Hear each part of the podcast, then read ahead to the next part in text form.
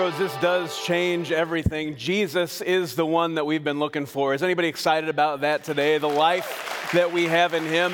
I want to talk today about how He really has changed everything. But before we dive in, I need to welcome everybody. You guys you're here in Goshen. I'm so glad you're here. But this is just a little bit of our crowd. We got people in St. Pete and Mishawaka and Nashville and online. Let's welcome them as well today. Happy Easter, everyone who's joining us today.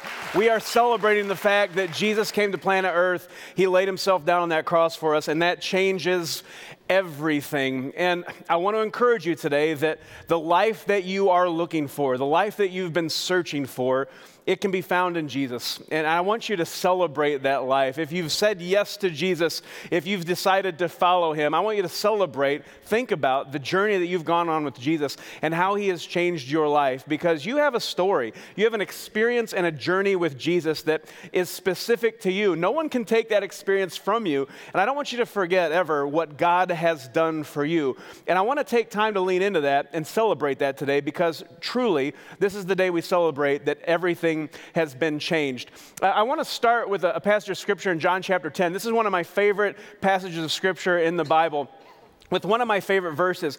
Um, but to give context, you got to recognize in this passage of scripture that Jesus refers to himself as the good shepherd. And he calls us his sheep, all right?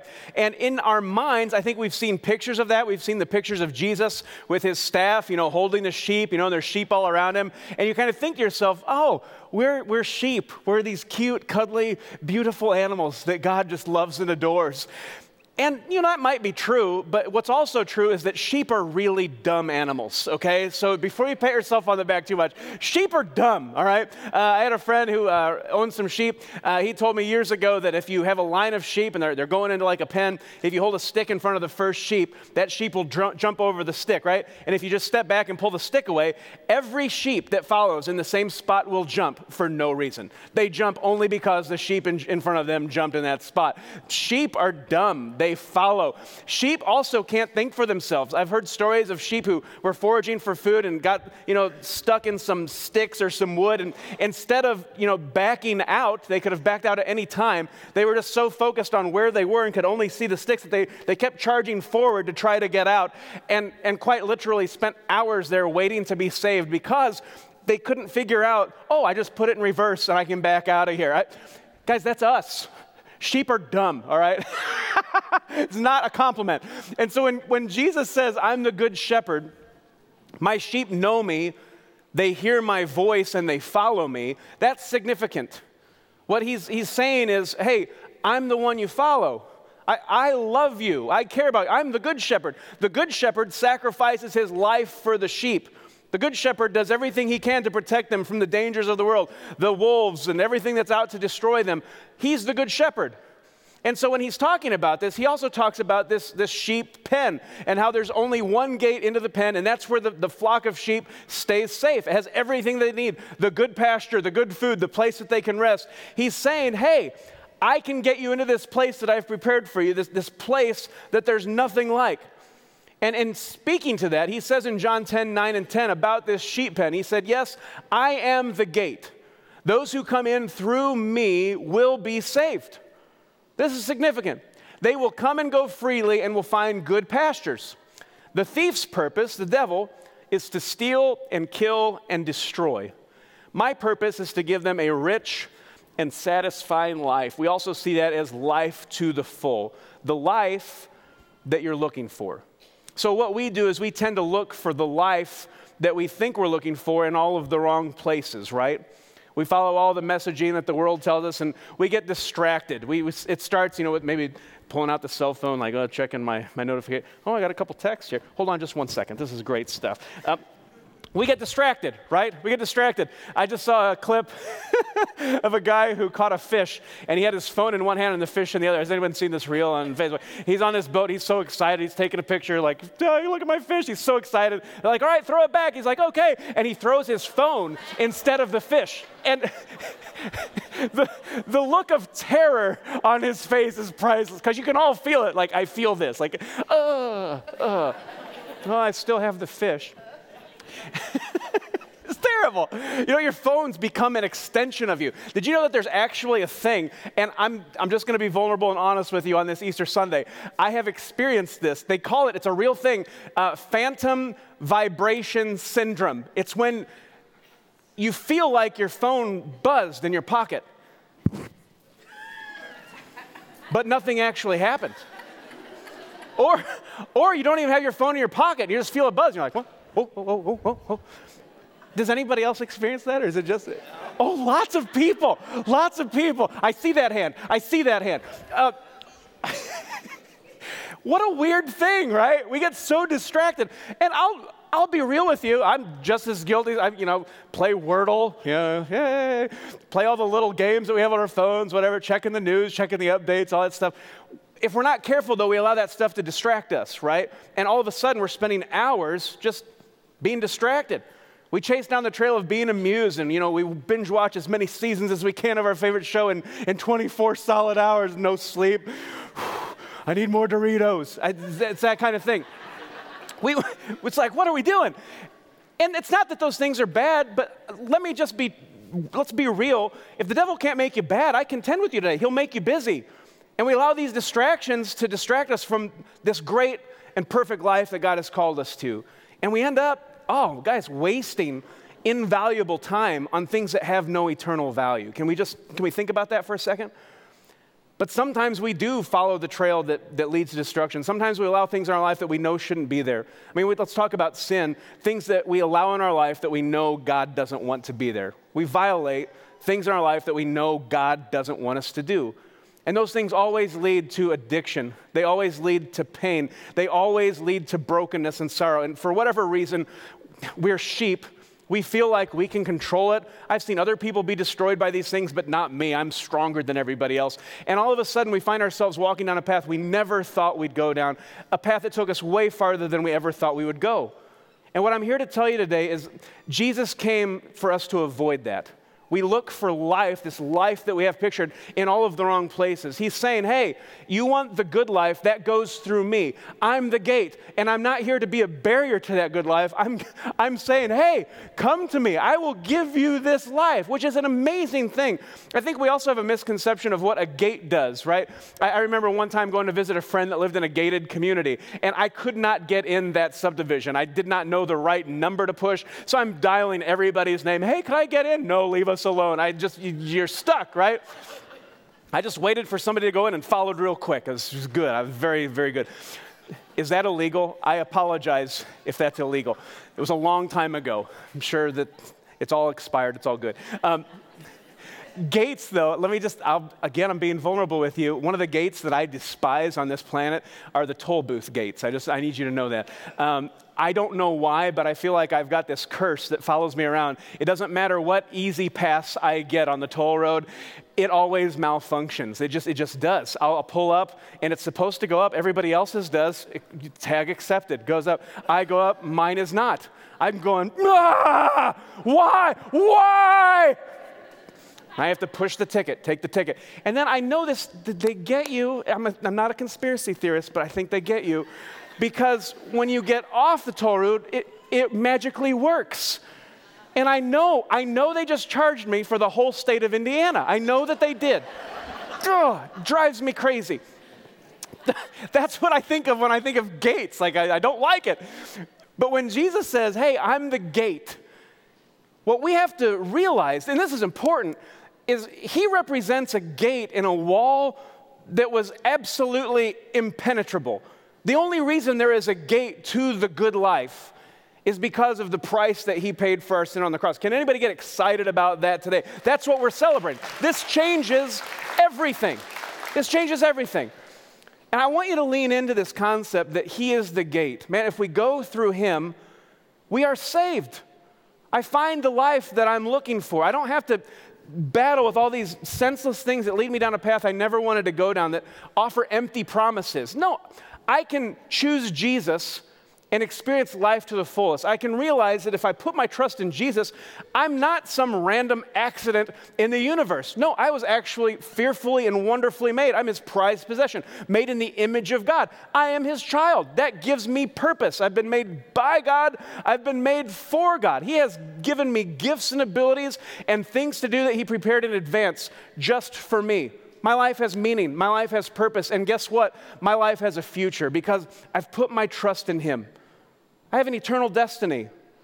And what I do with this time that God gives me, it, it matters. And so I want to encourage you today if you're looking for the good life, man, everything that you're looking for is found in Jesus. And he spoke about this. He spoke about this in Matthew 16. We're walking through this passage of scripture uh, for these few weeks that we're going through this series because Jesus is talking to his disciples specifically about this. He's just said, Hey, this is what's going to happen, you guys. I'm going to go to Jerusalem, I'm going to be crucified. And three days later, I'm going to rise from the dead. And they're going, no, that'll never happen. And, and then you hear the words that you never want to hear. It says, then Jesus went to work on his disciples. Uh oh, it's about to get painful. Anybody ever been there? Like, oh, this is going to this is going to hurt a little. Anyone who intends to come with me has to let me lead.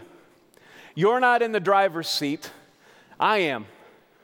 Man, that, that is wisdom that we can all learn from. God, it's, it's not about me. It's not about my pride and my selfishness and the way that I want to do things. No, the, the way that God calls us to live is to scoot over and, and let Him guide the way. It's, it's not my ride anymore. God, whatever you're asking me to do, the answer is yes. That's a game changer. That changes everything. And He's earned the right to sit in that seat. Make no mistake. That's how we get to the good life that He created us for. So he says, You're not in the driver's seat, I am. Don't run from suffering, embrace it which is completely counterintuitive to everything that we think, especially in our culture today. Don't run from suffering. That's all we do in our culture. Get me away from anything uncomfortable. Distract me, amuse me. Don't let me think about any type of suffering. And honestly, I think a lot of times we overreact to such small things that we think we're suffering when we're not. Like, oh, the Wi Fi's out. Ah! That can't be just me or my kids. Don't you dare look at me with judgmental eyes. that can't be me. The Wi Fi is out. Oh, how will we survive? Or how about this? This will get everybody else who's judging me right now. You say, uh, I could really go for Chick fil A today, and you realize it's Sunday. And you go, No, they're closed.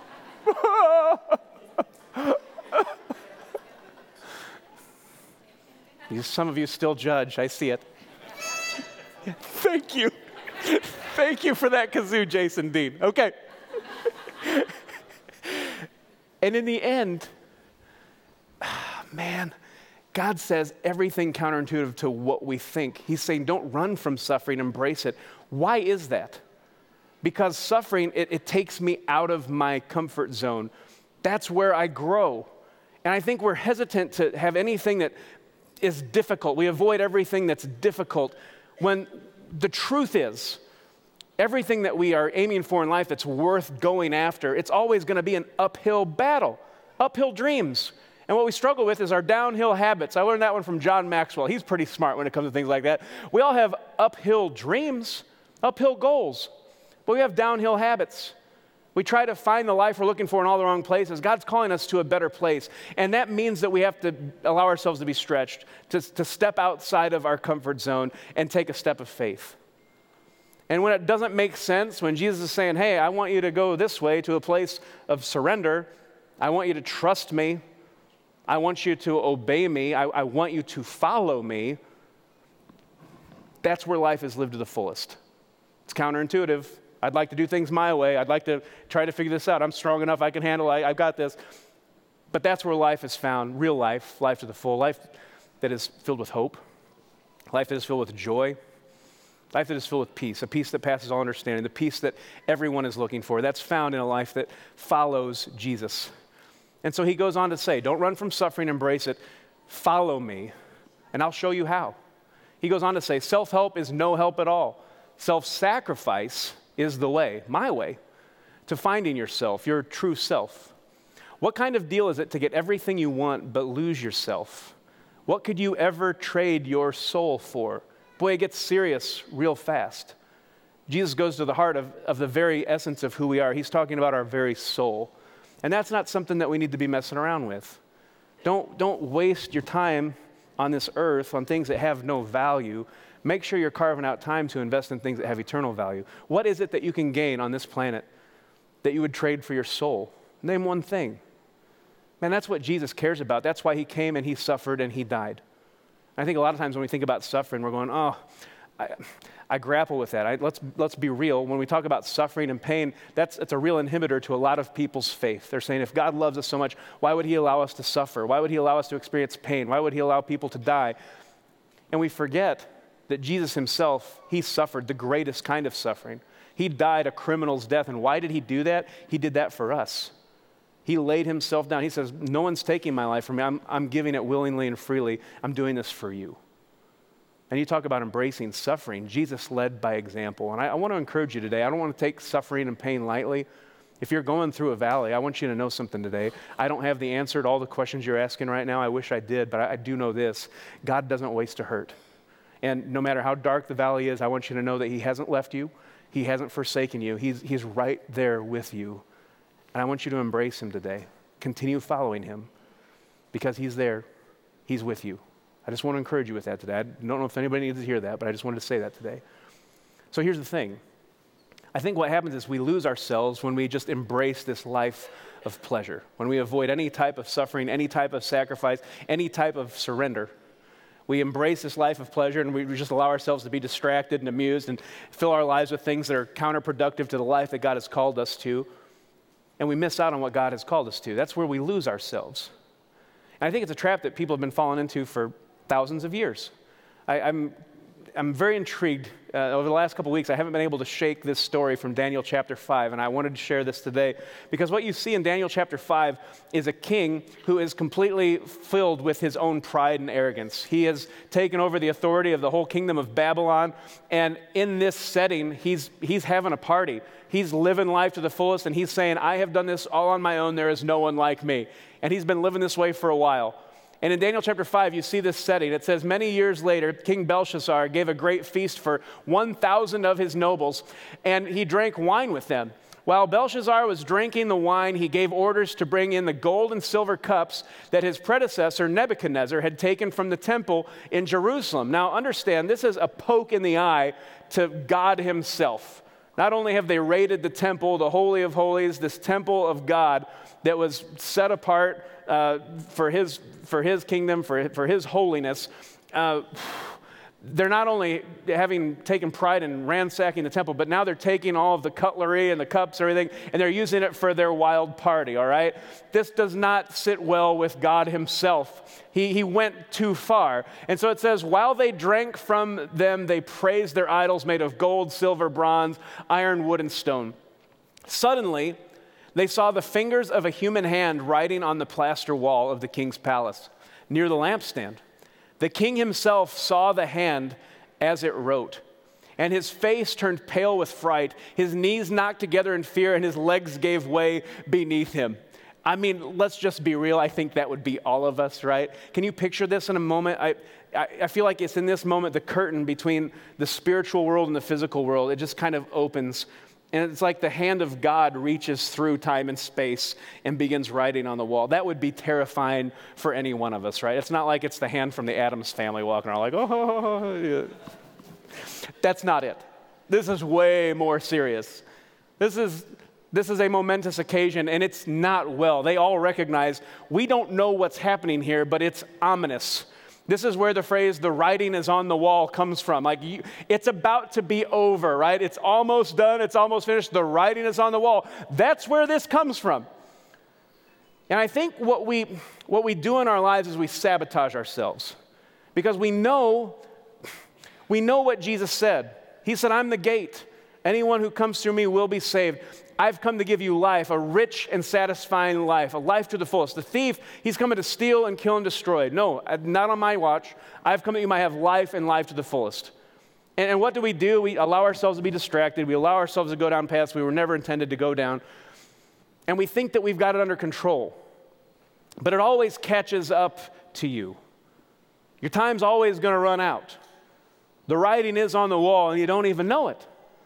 And in the meantime, you're missing out on everything that God has in store for you. Can I flip the tables on this for just a second and look at this from another you know, perspective? How about this? You've been following Jesus for years. You said yes to Jesus 20, 25 years ago, but you're realizing that somewhere along that line, you just got stuck.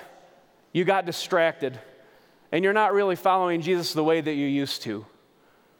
I, love this quote from Babe Ruth. He says, Yesterday's home run won't win today's game, all right? Whatever you did in the past, it's in the past. Jesus is looking at you today and saying, Hey, are, are you following me? Are you giving me everything you've got? Because I gave you everything I've got. And he's watching. He's, he's expecting us to live up to, to this standard of, hey, uh, follow me. Listen to what I'm saying to you. I, am leading you to this, this life that I've made possible for you. And it's a good thing. It, it's filled with hope, with joy and peace. It's what everybody's looking for. I, I've got it. Follow me. But we can't rely on what we've done in the past. It's, it's a daily relationship. It's a daily process of saying yes to Jesus over and over and over again. That's the life that he's calling us to. That's life to the fullest. So, I mean, let's go back to Belshazzar.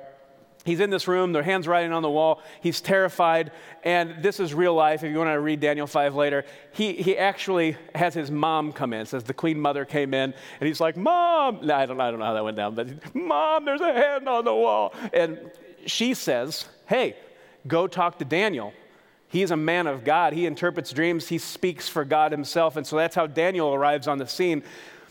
And this is sobering because you talk about the writing on the wall. Here's what Daniel says to him This is the message that was written Mene, Mene, Tekel, and Upharsin. This is what these words mean. This is Daniel speaking to the king. Mene means numbered.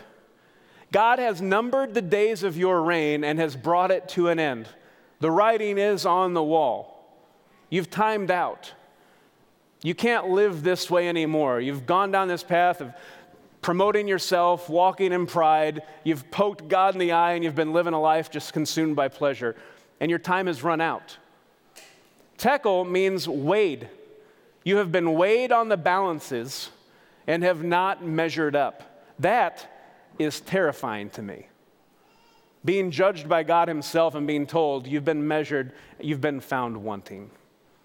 You've, you've not been found worthy. Parsin means divided. Your kingdom has been divided and given to the Medes and Persians. And sure enough, that night, they're attacked by the Medes and Persians, and he loses his kingdom that very night. You talk about the writing on the wall, and I understand where that, that comes from and why that means something. It's, it's over. And I've been carrying around for the last couple weeks, especially, just this, this extra burden, this extra responsibility, this, this renewed realization personally that here at Crossroads, when we gather, when we gather to worship, when you're part of this community, when you're part of this family, my responsibility and my goal is to make sure that when you take your last breath on planet Earth, when you find yourself standing before God Himself, that you actually hear the words, Well done, good and faithful servant. I'm trying to help us all go on that journey together so we can all experience that beautiful moment together. Because I believe at the end of time, we're going to be held responsible for two things. What did we do with Jesus? He's the gate. Did you say yes to Jesus? Did your life go through him? And I think we're going to be held accountable for what we did with the gifts that God gave us. Did we fully embrace the life that He called us to? Did we give Him everything that we had? That's going to be what we stand on. First and foremost, it's the grace of God that allows us into the kingdom of heaven, but we are responsible. We will be held into account for what we did with the gifts that God gave us. And I want to challenge you today man, don't settle for this life that doesn't fulfill, this life that's filled with empty promises. You've got a God who loves you with an extravagant love. He paid a price that we could not pay so we could experience a life that we could never experience without Him. And He's the gate, He's the door, and He's holding it open. He's saying, Hey, I'm giving you a free gift here. I've, I've paid this price because I love you, not because I had to, but I'm, I'm giving you this opportunity to live the life that you've been called for. There's no other life like it. Come on, let's do this. I want to encourage you today to embrace life with Jesus. Don't hold back, because that's where life is lived to the fullest. That's when you find yourself, when you embrace life with Jesus. I want to read John 10, 9 and 10 one more time. He says, Yes, I am the gate. Those who come in through me will be saved. They will come and go freely and will find good pastures. The thief's purpose is to steal and kill and destroy. My purpose is to give them a rich and satisfying life. I encourage you today, make sure that you have found Jesus. Every week at Crossroads, we end with a chance for people to say yes to Jesus. We do that on purpose because I don't want anyone to leave here without having the opportunity to have their life radically changed by Jesus. Because when you say yes to Jesus, you guys, that changes everything. You are receiving this extravagant love that He has offered us. You are saying yes to the price that He paid so that you could be forgiven and so that you could be set free. That's where your journey with Him begins. When you find Jesus. And so, as we close, could we just stand together and prepare ourselves to say this prayer? Because I believe there are people here today who, for the very first time, need to say yes to Jesus. You're realizing He's the gate. He offers me the life that I've been looking for, and I need Jesus. I'm tired of doing life on my own. I'm tired of being hopeless and looking for this hope and the peace and joy that I've been trying to find in all the wrong places. I need to say yes to Jesus. So, together, as a church family, can we say this prayer out loud and invite those who say it for the very first time to say it with us? Let's say this together Jesus, I need you. I believe you are the Savior of the world, that you gave your life to forgive my sins, and that God raised you from the grave so that I could have eternal life. Thank you for loving me. I am saying yes to you, Jesus. Come into my life. I will follow you Amen. And can we give him the praise and the glory today because he is worthy? He paid the price we could not pay. He loves us with an extravagant love. And in just a moment, we're going to celebrate some lives that have been changed by that love. And I just want to leave you with this challenge today that, man, that journey with Jesus, it begins by saying yes. That's when you find Jesus. And listen, if you said that prayer for the very first time today, we want to celebrate that with you. Pastor Keith is right here. He's waving his hands up real loud. If you said yes to Jesus for the very first time today, when this service is over, come say hi to Keith. He's got a Bible to give you. We want to take these next steps and go on this journey with you. We want to celebrate what God is doing in your life, okay? But that's just the beginning. That life that God is calling us to, that rich and satisfying life, life to the full, man, that happens when I say, Jesus, I will follow you. It's not about me. God, when you speak to me, when you ask me to step out in faith, the answer is yes. When you ask me to, to let go of something I've been holding to, God, the answer is yes. Jesus, I will follow you. I say yes to you every single day. And so as we come to a close, would you just bow your heads and close your eyes wherever you're at today? And together, can we just have a moment where as individuals, we talk to Jesus. And if you can just be honest in this moment and say, Jesus, you know, maybe I've, I've allowed myself to be distracted. I'm filling my time with things that, you know, it's not bad, but it's distracted me from you. God, help me to refocus on you today, to say yes to you in that way. Maybe if you're being really honest, you're realizing I've allowed some things in my life that are barriers in my relationship with you, God. It's leading to addiction. It's taking me down a path I don't want to go down. This is a moment where you can repent. You can turn away from that. Ask Jesus to forgive you. Let it go. Turn to Jesus. In this moment, say, Jesus, I, I follow you. You guys, that's where life is lived to the fullest. Embracing Jesus, saying yes to Him every single day. That's how you live a life that is worthy. When you are weighed, when you are measured, you are found worthy in the sight of God. And He says to you, Well done, good and faithful servant. You guys, as a church family, let's commit today. Jesus, we will follow you. God, we thank you today for your, your grace and your mercy and your love.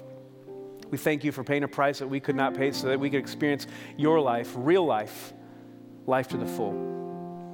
God, for all that you've done, the, the, sacrifice that you've made for us, God, we just say thank you and we give you praise. You, you truly are the King of Kings, the Lord of Lords. Jesus, yours is the name above all names. And we give you that praise and that glory today because you are worthy. We love you. We praise you. And in this moment, Jesus, we, we just declare, God, we will follow you. So bless us, we pray. May we walk in your favor. We pray this in your name. And together we say, Amen.